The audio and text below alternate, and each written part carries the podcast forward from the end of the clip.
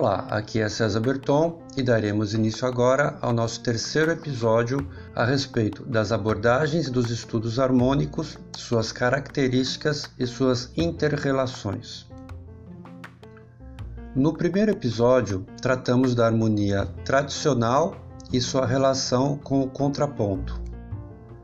No segundo episódio, falamos da harmonia funcional, suas características e a sua relação com a harmonia tradicional. Aqui neste episódio continuaremos a tratar da harmonia funcional, porém a partir de um ponto de vista mais prático. Para isso, vamos traçar uma linha evolutiva do contraponto, passando pela harmonia tradicional até chegar à harmonia funcional. Vamos então retomar ao nosso exemplo de contraponto. Aqui, as cinco vozes. Quando pegamos esse mesmo exemplo e eliminamos as notas não estruturais, chegamos no seguinte resultado. Note que excluímos as notas de passagem, mas mantemos a mesma estrutura, a mesma tessitura e as mesmas aberturas das vozes, porém resumindo-as em acordes de quatro notas, resultando assim no acorde 1, Dó, Sol, Dó, Mi. Acorde 2, Dó, Mi, Lá, Mi. Acorde 3, Ré, Sol, Si, Fá. Acorde 4, Mi, Dó, Si bemol, Mi. E por último o acorde Fá, Dó, Lá, Dó. Podemos assim dizer que esse resumo harmônico extraído daquele primeiro trecho contrapontístico é uma escrita pelo viés da harmonia tradicional.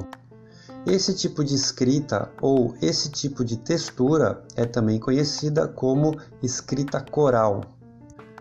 Quando pegamos esta escrita coral e fazemos a identificação intervalar entre as notas de cada acorde com a sua respectiva nota da voz do baixo, conseguimos identificar um padrão de intervalos. E esse padrão de intervalos, dentro da harmonia funcional, é usado para indicar o tipo de inversão que cada acorde se apresenta. Nosso primeiro acorde é um acorde de Dó maior na posição fundamental, pois a nota do baixo é Dó. Segundo acorde é um acorde de Lá menor na primeira inversão, pois o baixo está tocando a nota Dó, que é a terça de Lá menor.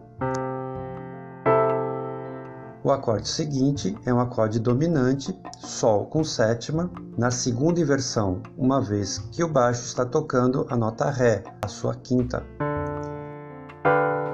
O acorde seguinte também é um acorde de dominante, porém na primeira inversão, é um acorde de Dó com sétima com baixo na nota Mi. E o último acorde é um acorde de Fá maior, novamente na posição fundamental. Quando partimos para análise intervalar dessa nota de baixo com as outras notas, veja o que acontece. No segundo acorde, Lá menor, na primeira inversão, temos entre baixo e tenor uma terça, Dó Mi. E entre o baixo e a contralto, uma sexta, Dó Lá. Dentro do viés da harmonia funcional, o acorde 3, 6 corresponde então a um acorde na primeira inversão, onde 3 e 6 são respectivamente os intervalos de terça e sexta do tenor e o contralto com a nota do baixo. Já no terceiro acorde, o acorde dominante na segunda inversão, temos entre a nota do baixo e do tenor uma quarta, Ré Sol, número 4. E entre a nota do baixo e a nota do contralto, uma sexta, Ré Si. Assim, dentro do viés da harmonia funcional, o acorde 6, 4 corresponde à sexta e à quarta do tenor e do contralto na relação intervalar com o baixo. No quarto acorde, temos um acorde dominante na primeira inversão. apresentando a relação intervalar baixo tenor, mi dó, uma sexta, número 6. E na relação baixo contralto, mi si bemol, uma quinta diminuta. Assim, dentro do viés da harmonia funcional, o acorde dominante na primeira inversão é escrito com os números 6 e 5. Tomamos estes acordes como exemplos, mas dentro das inúmeras possibilidades que o tecido harmônico pode se apresentar, existirão ainda inúmeros outros padrões de cifragem de aberturas de acordes dentro do viés da harmonia funcional. Para finalizar, vamos fazer um outro tipo de análise sobre esse mesmo trecho.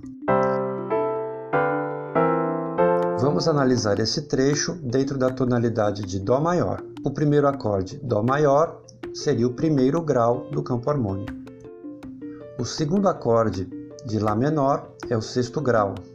Como vimos pelo viés da harmonia funcional, os acordes maiores são escritos com algarismos romanos maiúsculos e os acordes menores são escritos com algarismos romanos minúsculos.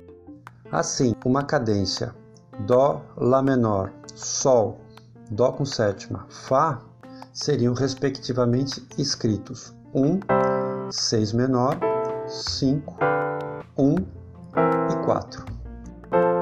Quando juntamos a análise intervalar correspondente às inversões com a análise dos algarismos romanos, correspondente aos graus e funções dos acordes, chegamos no resultado 1, 6, 3, 6, 5, 6, 4, 1, 6, 5 e 4. É a partir desse resultado final que a harmonia funcional opera para cifrar, analisar e correlacionar os acordes. Convido agora todos a escutar novamente o episódio, fazer as suas anotações, relacioná-las ao mapa mental, interagir comigo trazendo as suas dúvidas no nosso canal de pergunta e respostas. Lembrando que tudo isso se encontra no endereço www.eletroselvagem.com. Uma vez finalizada essa etapa, partiremos para o próximo episódio, no qual trataremos da harmonia aplicada à música popular. Até lá!